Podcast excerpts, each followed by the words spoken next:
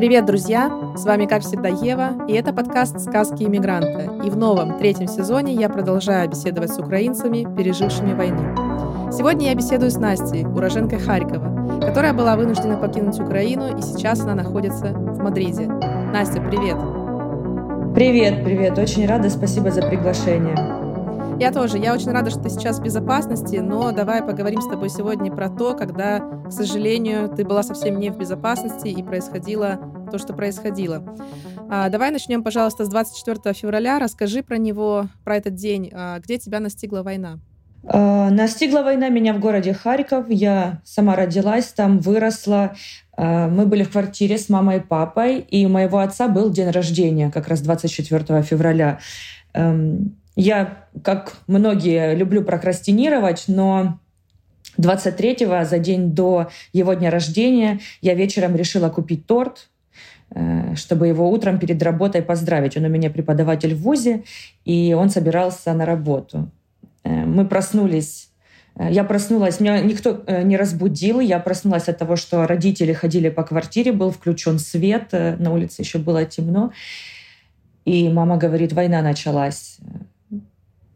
Я взяла торт, э, который прятала для отца на балконе, вышла с ним и э, поздравила его с днем рождения. Говорю, пап, мам, давайте торт поедим, отметим день рождения, потому что неизвестно, что, что будет, как дальше будет все. То есть, получается, сначала не было ни страха, или это, наоборот, было какое-то шоковое состояние, и ты на автомате дала торт? Это шоковое состояние, это защитная реакция. Э, мне очень хотелось как-то разрядить обстановку, мне очень хотелось, мне, э, я так готовилась к этому дню рождения, я его ждала, и поэтому э, это скорее защитная реакция, э, чтобы хоть как-то их, не знаю, отвлечь от ситуации. Угу.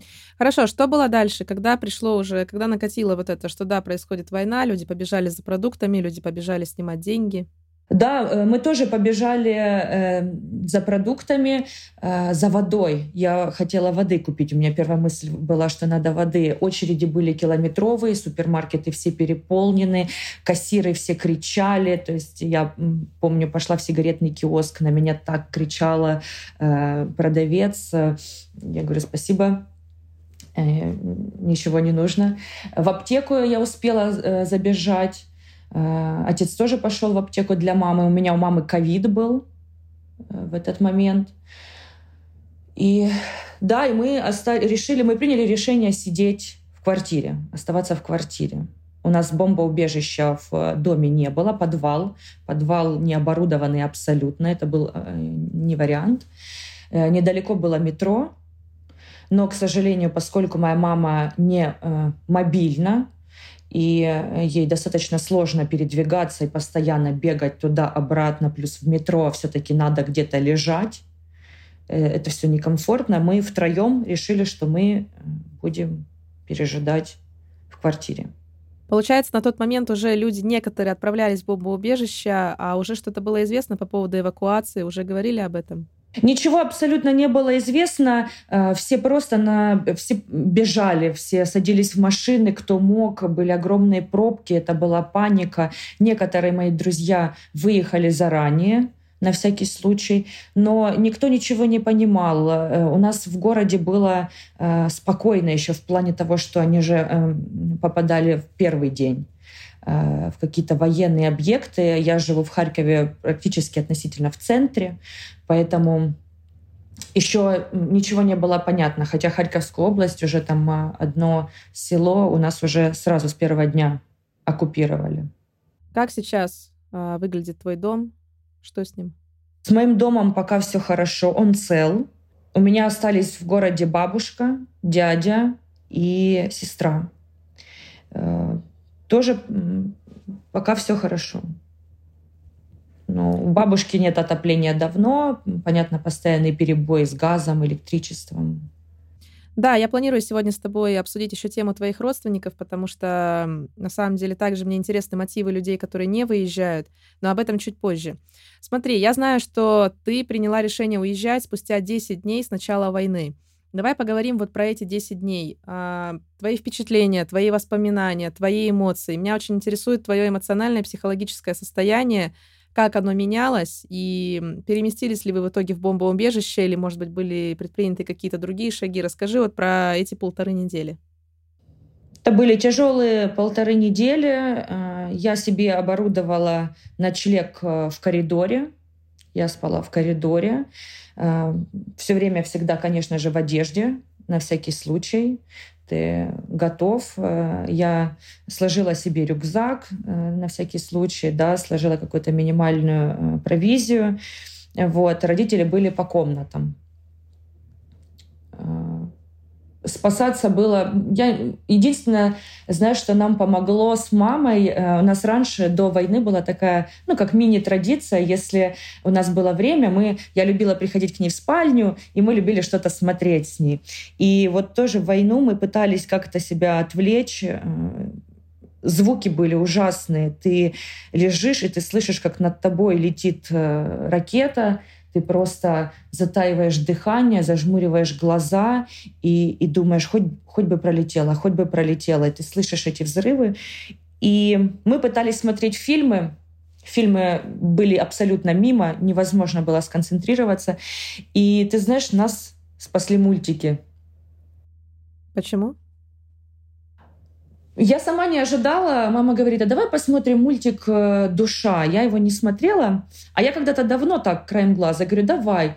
И ты знаешь, и ты окунаешься в этот мир доброты, тепла, э, все такое нежное, э, дружелюбное. И вот мы, да, спасались мультиками. Это единственное, что могло нас как-то э, отвлечь. Разговаривали, старались шутить. Э, отец э, добывал нам еду, я добывала лекарства для мамы. Давай остановимся на этом моменте. Что значит добывали? Эм, каждый день ситуация менялась э, кардинально, стремительной э, скоростью. То есть, э, допустим, я спрашивала, на третий день где-то или четвертый, я не помню, у моей мамы закончились лекарства. Она заболела ковидом до, до войны. И врач ее лечащий не отвечал, не брал трубку. Она не могла ему дозвониться, вообще узнать что-то. Плюс у моей мамы осложнение э, до войны. У нее э, тромбоэмболия легкого была. Поэтому, естественно, для нас это было э, очень важно, какие-то анализы, еще что-то. И то есть моя мама говорила, давай подождем до утра, посмотрим, как будет утром. А, к сожалению, нет этого времени, потому что утром Например, на следующее утро начались бы такие сильные обстрелы, что я писала всем провизорам, э, мне давали какие-то контакты провизоров э, в моем районе, я писала, и многие говорили, я сегодня не выхожу на работу. Э, обстрелы сильные, меня не будет. И то есть надо было как-то найти эти лекарства. Какие-то аптеки работали, но они были достаточно далеко от нас. То есть тоже тут и страшно, конечно же, было. Лекарства оказались у моего друга. Э, мы с отцом бегали, меня одну не отпустили. Мы с отцом э, бегали где-то ну, там, полтора километра. Вот я нашла одну партию лекарств, скажем так. Через пару дней тоже в силу силы интернета, инстаграма, э, девушка, которая она сейчас волонтерит в Харькове, чудесная девочка, Настя тоже зовут, э, абсолютно мне незнакомая, у нее были нужные лекарства, и она э, недалеко жила, и тут уже я сама выбежала, мы с ней встретились, э, она мне отдала их. Вот, поэтому вот так. Папа у нас по фронту еды, он ходил, стоял очереди, выстаивал, несмотря ни на что, а я была по части лекарств для помощи мамы. Смотри, давай сделаем такое отступление в сторону, потому что мне интересно, как происходит, или, не знаю, может быть, сейчас что-то поменялось, но происходило в тот момент, как поступали лекарства в город. То есть это что-то привозят из-за границы, это какие-то автобусы. То есть волонтеры, понятно, но я так понимаю, что они разносят чисто, да, наверное, вот эти лекарства там по бомбоубежищам, по домам. А именно как вот они попадали в аптеки? Или просто в город? Сейчас, конечно же, уже все э, налажено и э, привозят, да, и гуманитарная помощь, и из Польши много привозят. Тогда это что было, что было в Харькове, что оставалось. То есть э, в первый день, я помню, когда я стояла в очереди, э, уже там все закрывалось где-то в 2 часа дня, и уже практически ничего не было. То есть это все, все что оставалось, какие остатки были в городе. Угу. Я поняла. А как сейчас себя чувствует твоя мама? Мама хорошо, спасибо. Э, мы ее э, вытащили.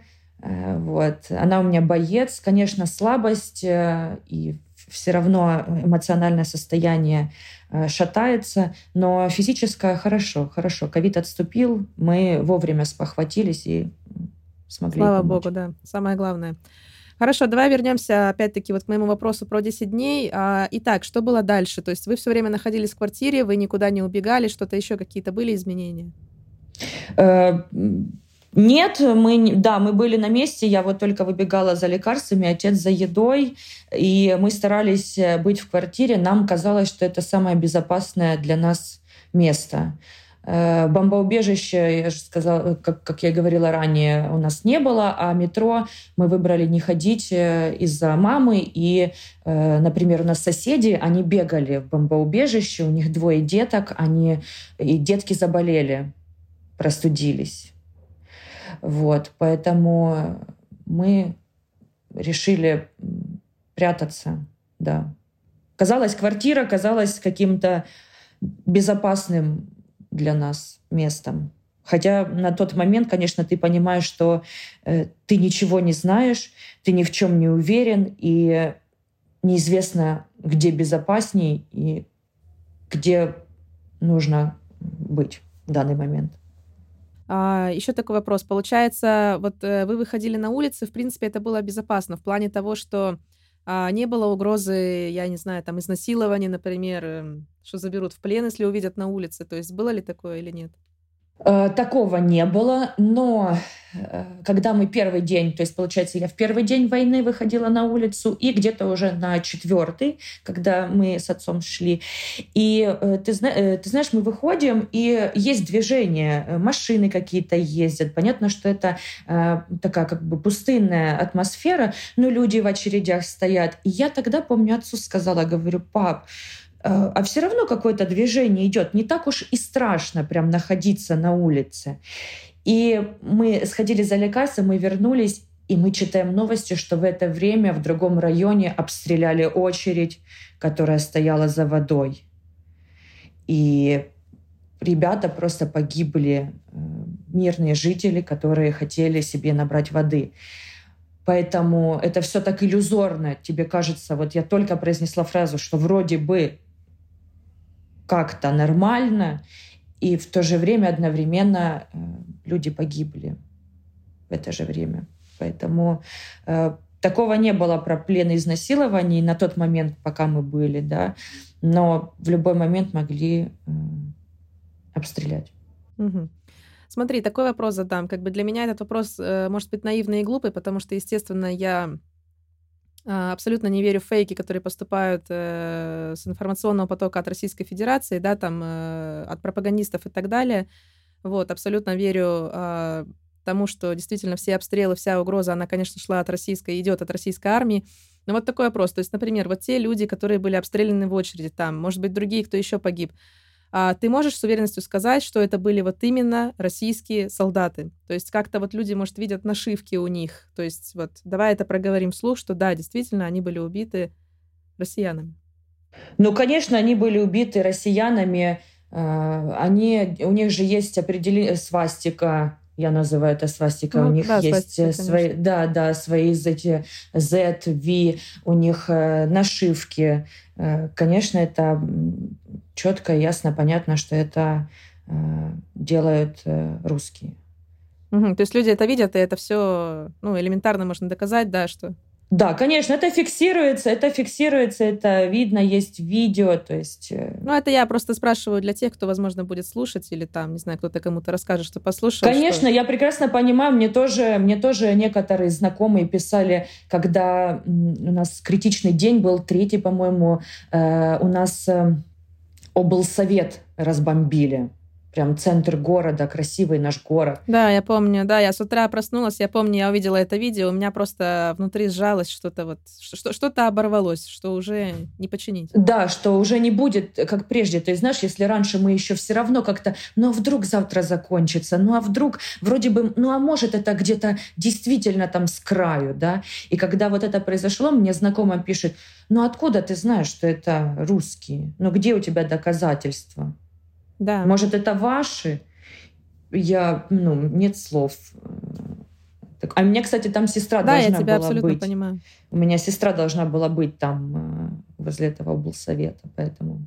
И в итоге где она была? Все хорошо, все хорошо. Она не пошла. Там э, просто они, я не помню точно по времени, где-то они бомбу скинули или, допустим, в 9 да, утра, а в 10 э, э, у них был сбор волонтеров и она хотела пойти поволонтерить. Я поняла. Поэтому но она не Это пошла. называется «Бог отвел». Да, да, она, она осталась дома. Хорошо. А, смотри, позволь еще задать тебе такой личный вопрос. Вот э, просто ты сегодня уже упомянула, что когда вы находились дома, да, ты постоянно слышишь э, не просто взрыв, да, а именно тот момент, когда ракета еще летит, да, то есть сам вот этот вот весь процесс, и это все, оно происходит э, буквально на твоих глазах. Вот э, у тебя появились какие-то, я не знаю, что, заболевания, панические атаки? То есть вот что... Ну и потому что я пытаюсь представить, что такое ты лежишь, и ты слышишь свист, и ты просто думаешь, сейчас, одна секунда, две, три, господи, пожалуйста, не в мой дом, не в мой дом. Я не знаю, чем люди думают в этот момент. То есть, ну как вот, как не лезть на стену, как вообще спать? То есть, что, что у тебя, что было со здоровьем в тот момент? Э, ну, я до сих пор, конечно, чувствую, у меня э, кошмары мне до сих пор снятся. Это будет еще не знаю сколько. Эм, Конечно, здоровье, э, ты понимаешь, ты испытываешь такой уровень э, адреналина, вот этот кортизол и, и, и все да. вместе, что э, я, например, э, я даже не, я пила только воду и травяной чай, потому что э, даже вот кофе, знаешь, одно слово кофе, и ты уже ты даже не представляешь, как это будет в организме.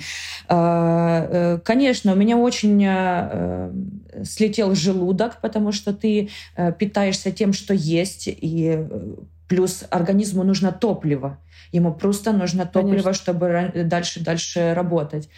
Э, у меня были панические атаки, шумы. Ты знаешь, было страшно. Мы, когда выехали уже в Закарпатскую область, тоже там пять дней мы ехали, и там еще было более-менее нормально. А когда я выехала в Будапешт, и я вышла на улицу, у меня началась такая истерика, потому что мне было страшно, мне было шумно. Мне казалось, что сейчас откуда-то это начнется, и что меня это настигло и здесь, и я не могу э, от этого избавиться. Поэтому э, это дает очень сильно, конечно, на, на все. В какой момент пришло понимание, что нужно уезжать, и как вы продумывали, как ехать, кому ехать, куда ехать? Э, изначально мы никто не собирался уезжать, потому что у нас получилось шесть членов семьи в Харькове, все разбросаны по городу.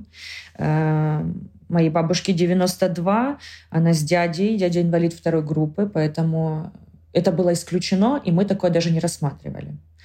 Э, спустя несколько дней, когда родители поняли, что э, это не заканчивается и это какая-то долгоиграющая история, они пытались знаешь, за моей спиной обсуждать шепотом, может быть, как бы мы Настю вывезли.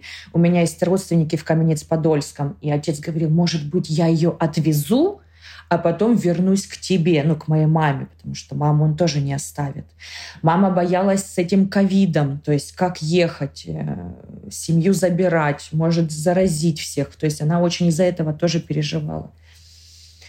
Э, я сказала, что я одна не поеду, или мы едем все вместе, или мы остаемся. Потому что я просто не смогу находиться одна, э, когда они все в этой горячей точке.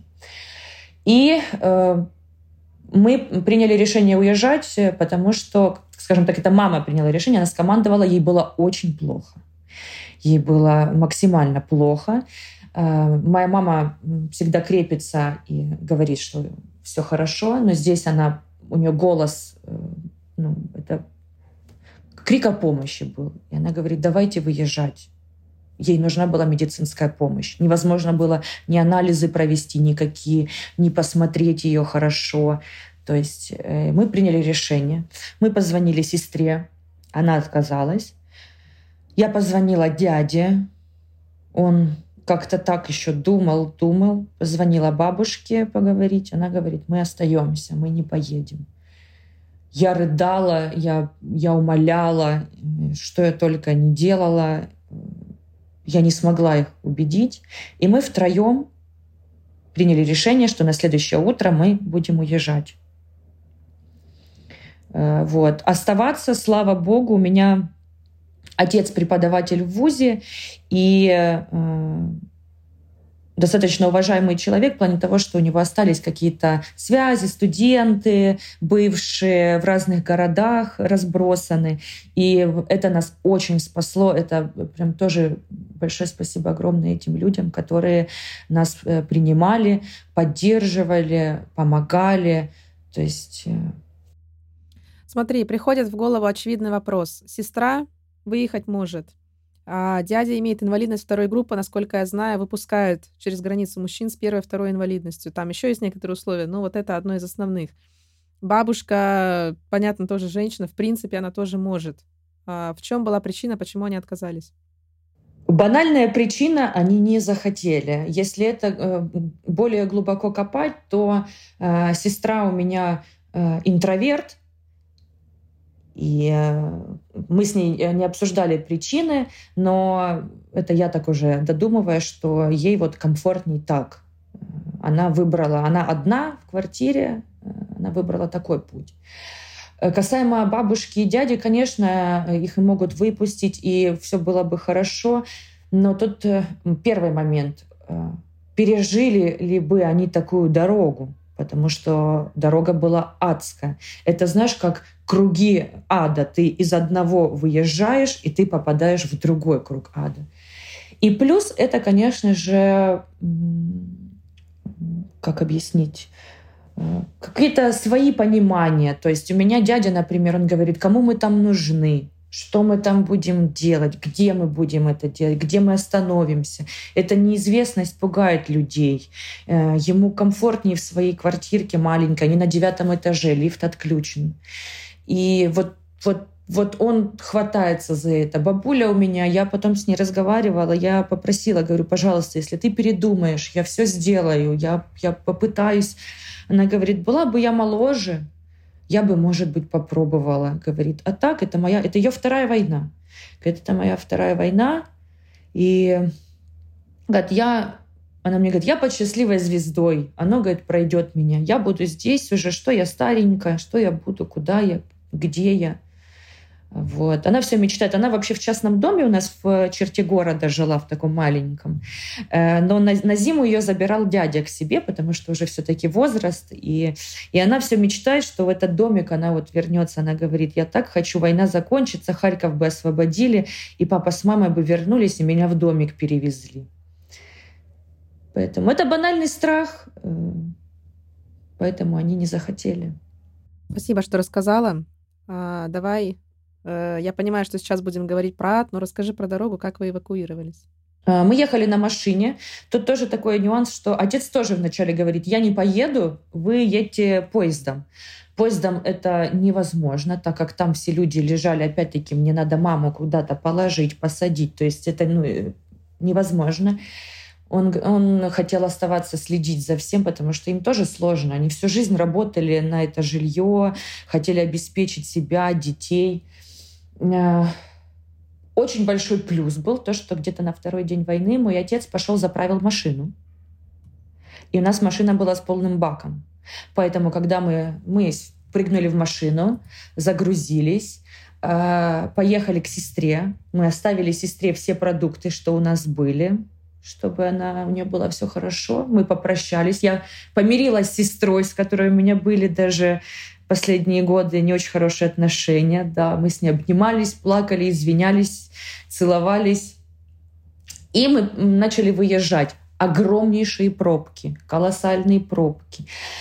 Э, много людей пользуются ситуацией и по встречке выезжали, то есть включали аварийку и под шумок тоже пытались проехать. Э, мы проехали за первый день 300 километров, мы ехали 17 часов. Ужас. Да, да. И то есть и здесь, э, почему я говорила по поводу бензина и что э, нас это спасло, у нас э, нам не нужно было останавливаться на заправках. В заправках тоже ты теряешь по несколько часов, там колоссальные очереди, больше 20 литров не наливают. Поэтому нам удалось марш-бросок. Мы сразу за день доехали до города Черкасы, и там мы заночевали. Угу. Там мы остановились. Потом утром мы проснулись, мы снова заправились, и это вот второй день был еще хуже, потому что мы стояли один раз в пробке около 6 часов, еще в нескольких пробках по 2-3 часа, то есть в сумме мы где-то 10-11 часов просто вот ты стоишь, и ты почти не двигаешься, и даже в одной из пробок я не выдержала. Я говорю, я выйду из машины, хотя бы немного пройдусь. Я шла быстрее, чем вообще двигались машины. Угу. И на второй день в конце тоже папа, конечно, герой. Мы даже, несмотря на комендантский час, потому что нам нужно было маму довести, уже критический был момент, у меня мамы давление было 80 на 40, мы ее довезли до э, Винницкой области, городок такой Кошмар. Хмельник. Хмельник есть, и мы там остановились. Нас там встретили. То есть за два дня вам удалось доехать до Винницкой области. Да. Это, друзья, кто не знает, это центр Украины, да, это центральная Украина, то есть это очень далеко от Харькова. Вот, да, нам удалось. Хотя тоже, знаешь, э, э, как бы смешно и грустно. Изначально отец говорит, ну, мы сейчас за первый день мы доедем до Винницы. Начал планировать. Я говорю, пап, ты не понимаешь ситуации. Мы можем и 100 километров ехать день. Он говорит, да, ну я... Он даже не мог представить. А потом в конце говорит, да, Настя, ты права. Э, да, мы доехали на второй день. Мы только доехали, то есть 600 ну, километров проехали, доехали, и там мы остановились на пару дней, пока маме оказывали помощь. Маму проверяли, э, там, делали уколы, э, мы лекарства ей. Э, там было более-менее спокойно, кроме сирен. Там только сирены э, постоянные и пустые полки напоминали mm-hmm. о том, что э, война. Смотри, тоже не могу не спросить. Э, получается, раз ты говоришь, большую часть дороги ты стоишь, не двигаешься, то есть, но, насколько я понимаю, это что у нас было? Это был февраль, да, начало марта, наверное, было очень холодно. Как вы отогревались? Потому что, я так понимаю, нужно было экономить бензин и не топить все время печку в машине, да, иначе, ну, останешься без бензина. Вот с этим были какие-то сложности или, в принципе, нормально было? В принципе, нормально. Э, нам очень я много с собой взяла одеял, Поэтому мы все э, кутались в одеяло. Это было начало марта. Мы все в куртках были. Э, в принципе, ты знаешь, когда ты выезжаешь, два момента. Первый, конечно, тебя уже накрывает, что ты потерял все, то есть, когда ты лежишь в коридоре, вот еще про мысли в коридоре, когда, знаешь, мне люди писали, может как-то помочь. А как помочь? Я, я просто выжить хочу, я ни о чем не думаю. Мне даже никакая мысль в голову, она ну, не может вообще войти. А когда ты выезжаешь, то ты нагребает, и ты понимаешь, что вот как дальше? Ничего. А, а второй момент, ты настолько ну, даже счастлив тут не подходит, но ты не можешь поверить, как я ехала всю дорогу и говорила, ребята, не хлопает, ничего не летает. Я не могла в это поверить. И ты, в принципе, уже на, на этом энтузиазме ты не сильно обращаешь внимание да, на какие-то э, такие внешние факторы. То есть тебе это кажется уже мелочью. Холодно, да ладно, угу. холодно. Укрылись все одеялами, э, там потопили, где-то там выключили. Отлично, мы живы, едем дальше. Угу. Что было после Винницы? Э, после Винницкой области мы отдохнули, э, привели маму немного в чувство и поехали э, в Закарпатскую область. Потому что мой отец родом из Закарпатской области, из деревни. И у меня там, у нас там дядя 70 лет, до сих пор э, живет в домике Поэтому у нас как бы не было других вариантов, мы не рассматривали. Это тоже для нас э, большое счастье, что э, был угол, был дом, где тебя ждут, где можно обогреться, успокоиться. И мы тоже за один день вот доехали до, до скажем так, второго моего дома, до Закарпатской До Закарпатья. Да, да. А, там на тот момент что происходило? Все было спокойно или тоже были пустые полки, паника? А, там спокойно, паники не было. Конечно же, что все запаслись, как только все началось. Вот, допустим, в деревне, где э, мы э, живем, где мы жили, где мои родители, то, конечно, многие купили и картошки, то есть вот это все какую-то классическую, да, классический набор. Но в целом паники не было, люди живут, как и жили. Э, то есть э, встречаются, общаются. Э, единственное, что, получается, мы когда приехали, изначально меня оставили у моей подруги детства. У меня есть подруга детства Люда, она живет не в Мукачево, это в городке 30 километров от деревни. Они меня оставили там, чтобы я меня так отогрели, я пришла в чувство. И там на второе утро я, я сплю, я слышу панику, у меня подруга собирает э, мешки какие-то, готовится, там пакует. Я говорю, что? Она говорит, тревога, воздушная тревога. То есть у них только вот э, докатилась э, вот. А я уже как робот на эти воздушные тревоги. И вот да, у них есть э, воздушные тревоги. Область э, не тронута, слава богу. А, недалеко от нас маленький райцентр в 10 километрах, в 11. Людей там много, машин много полки полупустые, но, конечно, по сравнению с Харьковом это роскошь и э, грех жаловаться. Конечно, не такое обилие продуктов, как раньше, да, но можно что-то купить, найти, все доступно, то есть э, адекватно. Угу.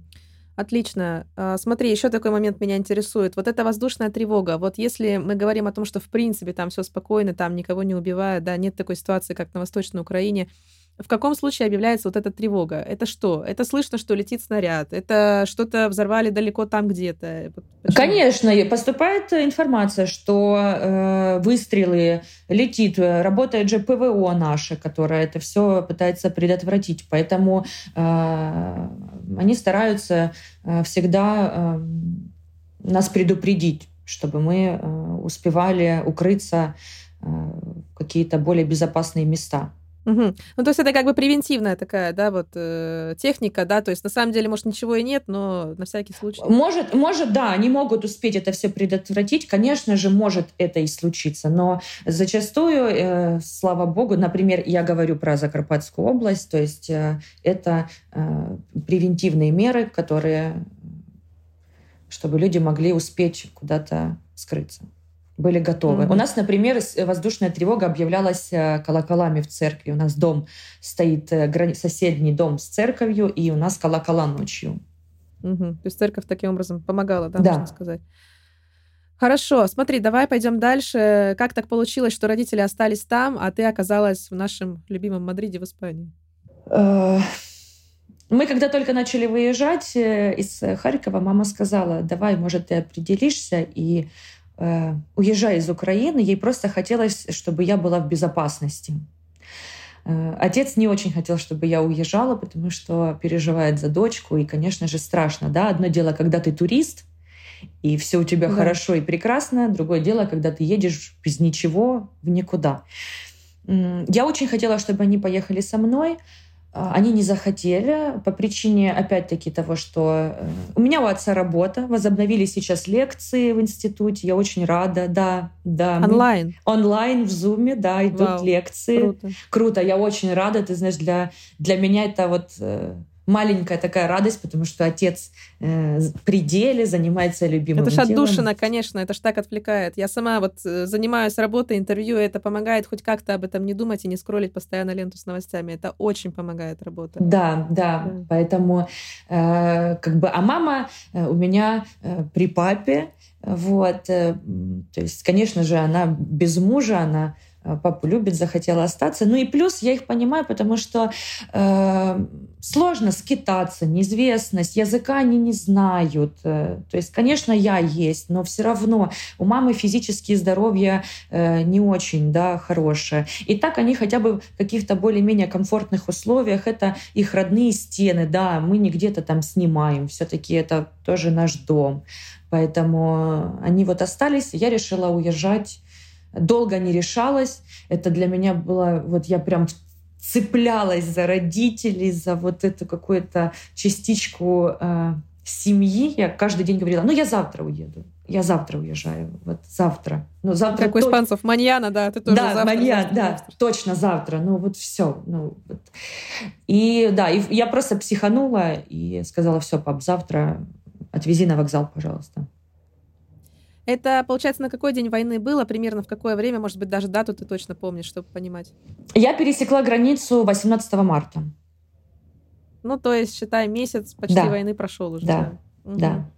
А с чем ты уезжала, с чем приехала? У тебя были знания каких-то языков? Какая-то, может быть, онлайн-профессия? Что у тебя есть? Очень горевала, что э, знаю много языков по, понемногу, и ни один не доучила. Э, я почему ехала в Мадрид? Во-первых, я всегда, э, мне с детства, с 8 лет, мне нравился, нравилась эта страна, я всегда, мне 8 лет было, я говорю, мамочка, хочу жить в Испании. Она говорит, да, все хотят, едем, едем обратно. Э, и я два года назад, два месяца жила в Мадриде. Ага. Вот, я мне всегда хотелось пожить в Мадриде. Я почему-то себе это придумала, что меня тянет, манит этот город. Я не ошиблась. И я в эти два месяца ходила на языковые курсы. Угу. Э, конечно, много что я растеряла да, за это время, но все равно я, когда э, был выбор, куда ехать и какую страну выбирать, да, многие же думают, поеду, где помощь какая-то материальная, поеду, где какие-то друзья. Я выбирала просто сердцем, душой, где мне будет комфортно и не страшно. Ну, ты знаешь, мне кажется, это самый правильный критерий на самом деле на да. данный момент. Ну, кому как, конечно, если тоже у людей есть дети, то, наверное, надо думать больше о том, где будут деньги, да, то есть как жить. А когда принадлежишь сам себе, то, мне кажется, нужно, конечно, реализовывать свои мечты тоже в этот момент, настолько, насколько это возможно. А, понятно, слушай, как интересно. На самом деле, поэтому мне кажется, что я тебя где-то уже видела. Вот мне твое лицо кажется знакомым. Ты говоришь, что два года назад, да, жила здесь? Да, да, я в конце девятнадцатого года, э, в октябре, в ноябре э, в декабре. Я просто тоже в это время приехала в Мадрид. А. Я приехала 1 октября 2019 года, да. Вот, а я 21 октября. Ну вот, мне кажется, что, может, где-то знаешь, там на Фейсбуке где-то Может быть. такое ощущение, да, что где-то я тебя уже видела. Интересно. А, окей, давай вернемся к твоему путешествию. Давай вкратце проговорим, как ты пересекала границы. Получается, наверное, сначала ты в Польшу попала. Ну, потому что, в принципе, ситуация уже ясна. У меня другие гости уже озвучивали, как это происходит и происходило. Ну, давай вкратце, как это было у тебя. Я ехала через Венгрию. А, а, через Венгрию. Через Венгрию, потому что э, наша деревня, где мы были, это 60 километров от границы. Польша мне была не актуальна, потому что это далеко достаточно. Ну, дальше. Э, плюс э, все равно мне казалось, что она будет переполнена. Я выбрала Венгрию. Э, я ехала на поезде. Поезд, который он ехал, ехал 20 минут. Мы буквально пересекли границу, вышли. Я потом, волонтеры нас встретили, позаботились. Через пару часов приехал поезд, который ехал в Будапешт. В Будапеште я пробыла Э, сколько? День, два. Угу. Да. И потом меня забрали друзья на Майорку. Ага. То есть ты, получается, вылетела с Будапешта на Майорку прямым рейсом? Да. Но э, нет, прямого не было, прямого не было, был стыковочный в Барселоне, они меня забрали к себе. Э, угу. Потому что говорят, что ты там... Э, говорят, ты кого-то знаешь в Будапеште? Я говорю, никого не знаю. Э, вот. Ну и в ну войну, ну, да. конечно же, люди проявляются, потому что э, кто-то тебя очень долго знал, и ты дружил с ним, и тебе даже не написали. А, кто-то, да. вот как моя подруга, она говорит, конечно, приезжай, что, давай, мы там побудешь у нас там в тесноте, да не в обиде, все хорошо. Вот они меня забрали, да. И пока я ждала э, Ситу в Мадриде, я у них была. Угу. Классно, да. Это, кстати, друзья, лайфхак, да. Если ждете ситу в Испании, то лучше это ожидание где-то около моря проводить, да, как-то оно поспокойнее будет, да. Потому что тут эти талончики ждать, сита — это талон для тех, кто не знает, э, на все что угодно там, на получение документов, на получение медкарточки, в общем, полный кошмар. А, хорошо, то есть сейчас ты уже в Мадриде или все еще на Майорке? Нет, нет, нет, я в Мадриде, я уже, я прилетела неделю назад, я оформилась, получила документы, угу, по, угу. подала уже на Обалдеть. пластиковую карточку, вот вчера ездила, Отлично. поэтому угу, угу, все угу. хорошо. Остался Слушай, счет Поздравляю банки. тебя. Спасибо. Да. Очень, рад, очень рада за тебя, да. А, пиши, пожалуйста, сейчас свое эмоциональное состояние, свои планы, мечты, цели на будущее. О чем ты мечтаешь, чего ты хочешь? Первое, конечно, я мечтаю увидеть свою семью, своих родителей, э, бабушку. Это для меня первое. Я э, всегда думаю об этом. Э, очень хочется, чтобы как можно больше города, страны уцелело. Как сказала одна моя подруга, говорит, я как представлю, что они могут прийти смотреть наши фотографии, да, и вот как это мы видим, как это было в Киевской области. Я мечтаю об этом, я мечтаю о мире. Это для меня самая важная, самая большая мечта. Касаемо меня отдельно, я, конечно, хочу устроиться, чтобы была возможность чтобы я была маяком для своих родителей, опорой, чтобы они могли на меня рассчитывать в любой момент и не боялись, и могли приехать, если что. Вот, угу. вот такие мечты. А что сейчас ты планируешь делать в плане изучения языка, в плане работы? Как ты это видишь? Я сейчас, конечно же, везде кинула э, заявки на бесплатные курсы языковые, которые вот все, что нашла, везде, да, стучусь. Э, но дело в том, что там уровень языка в основном нулевой, у меня какой-то есть, мне, конечно, интереснее. Я написала э, на э, Фейсбуке тоже объявление, пару учителей откликнулась, э, вот с ними хочу э, провести тоже встречу, как, как они это видят. Вот. И для меня главное язык немножко подтянуть. И работа, конечно. Вот уже у меня... А кто ты по профессии? Ой, я э, очень... Эм, вообще я юрист по образованию. Я пять лет преподавала в ВУЗе. Э, юриспруденция. себе. У вас-то семейное. Да-да-да, международное право. А потом я ушла в бизнес. И я занималась э, и в бьюти-индустрии работала, и нижним бельем занималась. Мы шили, да. Это моя подруга шила, я у нее работала. Поэтому я вот так везде. А сейчас, вот, например, у меня вот первая здесь в Мадриде подработка няней. Вот я угу. в ближайшие дни угу. э, няней буду. Но у меня это очень-очень так... хорошо, кстати, да. Но у меня такой опыт был. Я в Амстердаме два месяца э, гостила у подруги и помогала ей с ребенком, поэтому у меня опыт есть. Я детей люблю и не боюсь, все классно. И вот радуюсь, что, э, как говорят, step-by-step. Конечно, здесь у нас говорят paso a paso. То есть шаг за шагом, да, постепенно. А расскажи, как тебя принял Мадрид, э, может быть, твои вот э, все равно новые впечатления, потому что то, что было в 19-м, то, что сейчас, наверное, совершенно по-другому ты уже воспринимаешь. Э, конечно, по-другому. Ты знаешь, я ожидала, что... Я так ждала встречи с Мадридом. Я вот подруге на Майорке говорила, вот, ну я, я, я очень хотела сюда вернуться, и у меня все два года эти как-то не получалось никакого вау не было, я почувствовала себя как дома. Вот знаешь, как будто я не уезжала. То есть мне все знакомо, все спокойно, э, все хорошо. Как-то вот с улыбкой он меня принял. Спасибо ему большое. То есть э, абсолютно другие ощущения, конечно. То я была как гость, а сейчас все-таки я вернулась э, что-то родное. Интересно, ты сейчас у кого-то живешь или ты в центре для беженцев? Нет, я у э, знакомых сейчас э, живу, э, потому что э, центр для беженцев расселяет, к сожалению, э, ну, не оставляет в городе. Э, я отказала. Да, уже нет. Угу. Вот, я, э, да, они меня очень уговаривали, потому что я одна, я без семьи, без никого. Они говорят, что давайте вы примите наши условия, вы будете под защитой. Но я отказалась, так как я хочу остаться в городе. Э, вот, как ты правильно сказала, если бы у меня были детки, или, возможно, у меня бы была э, на удаленке какая-то работа, да, в IT-сфере, что мне, в принципе, локация. А поскольку угу. я сама по себе и хочется какого-то... Понятно. Хочется возможностей э, движения. Конечно, ну и большой город есть большой город, да, то есть, естественно, здесь все возможности, поэтому, да, за него нужно держаться. Э, хорошо, один из моих последних вопросов вот такой будет. Эм, ответь, пожалуйста, на него откровенно, настолько, насколько посчитаешь нужным. Э, расскажи, как менялось, э, какое у тебя сейчас отношение к России, к россиянам. Я намеренно избегаю слова «русские», потому что я считаю, что у нас все равно очень сильное кровосмешение, все равно у вас есть русская кровь очень много, у нас есть очень много украинской, я уверена, что у меня она есть несмотря на то, что я родилась и выросла в России. То есть я называю россияне, потому что, ну, россияне — это просто люди, у которых есть гражданство России, которые там живут. Вот, а кто там уже, это бурят, русский, там, украинец и так далее, все мы разные. Но опять-таки у всех, я думаю, по чуть-чуть всего есть. Ну так вот, э, скажи про свое отношение, про Э, ну, про, про отношения, да. Э, к России, к русской культуре?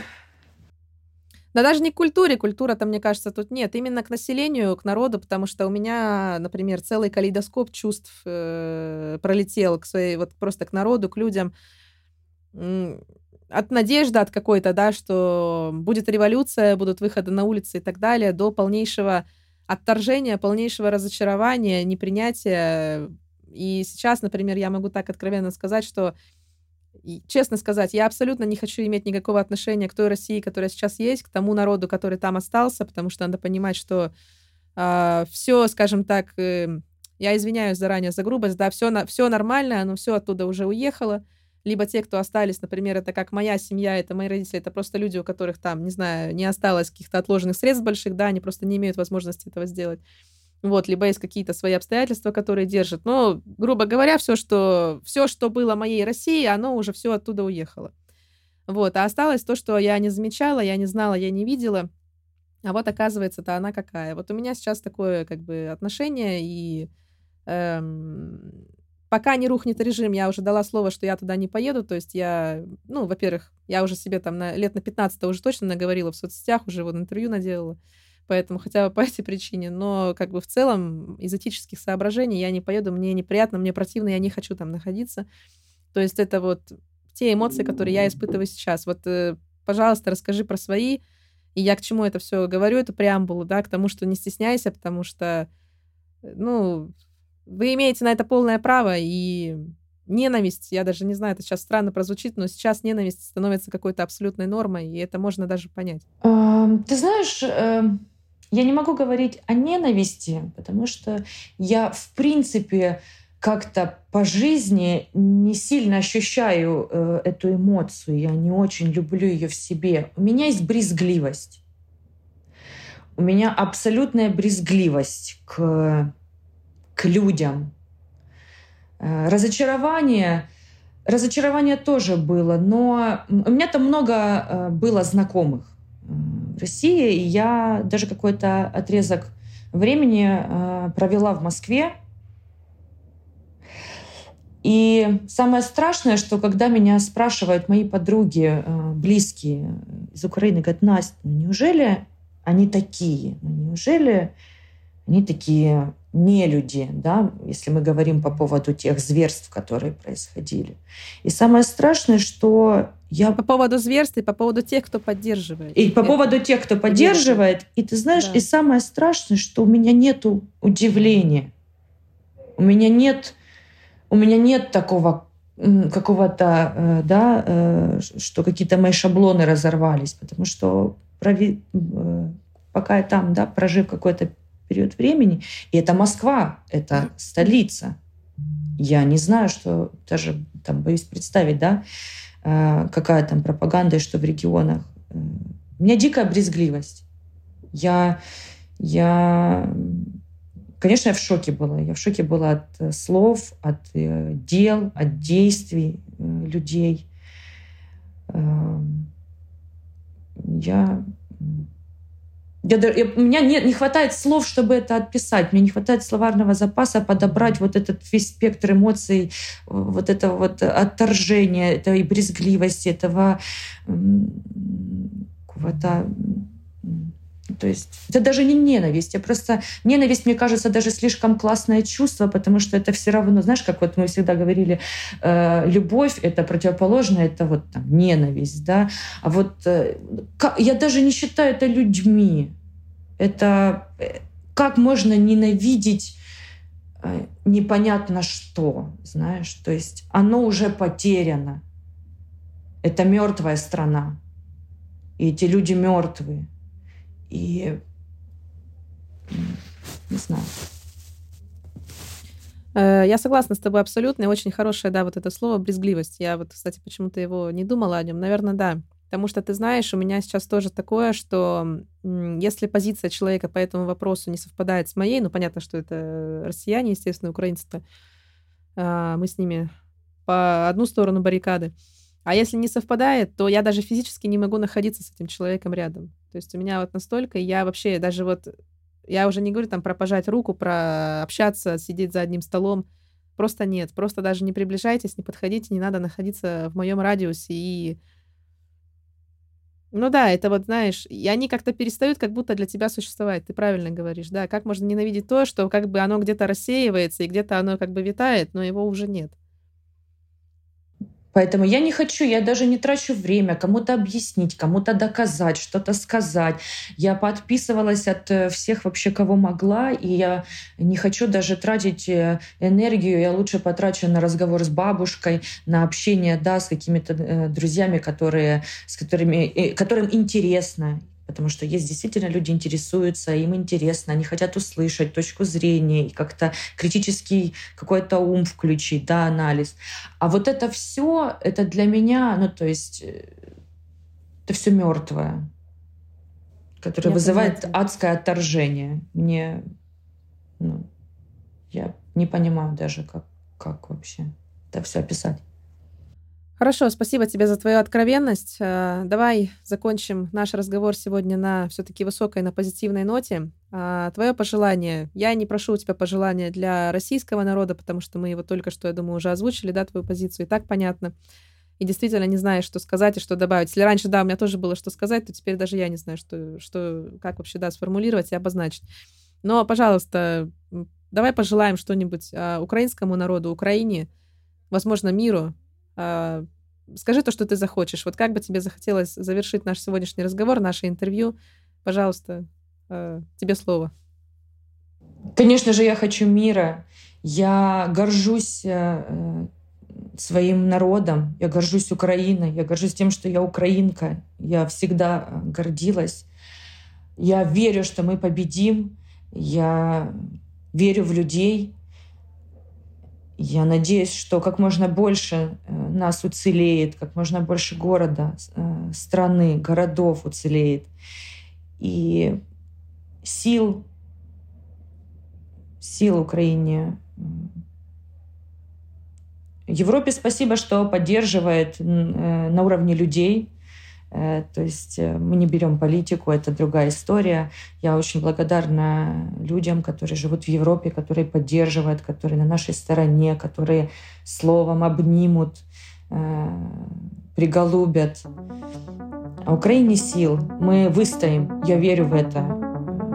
Мы победим обязательно. Слава Украине! Героям слава! Спасибо тебе большое, Настя. Спасибо тебе.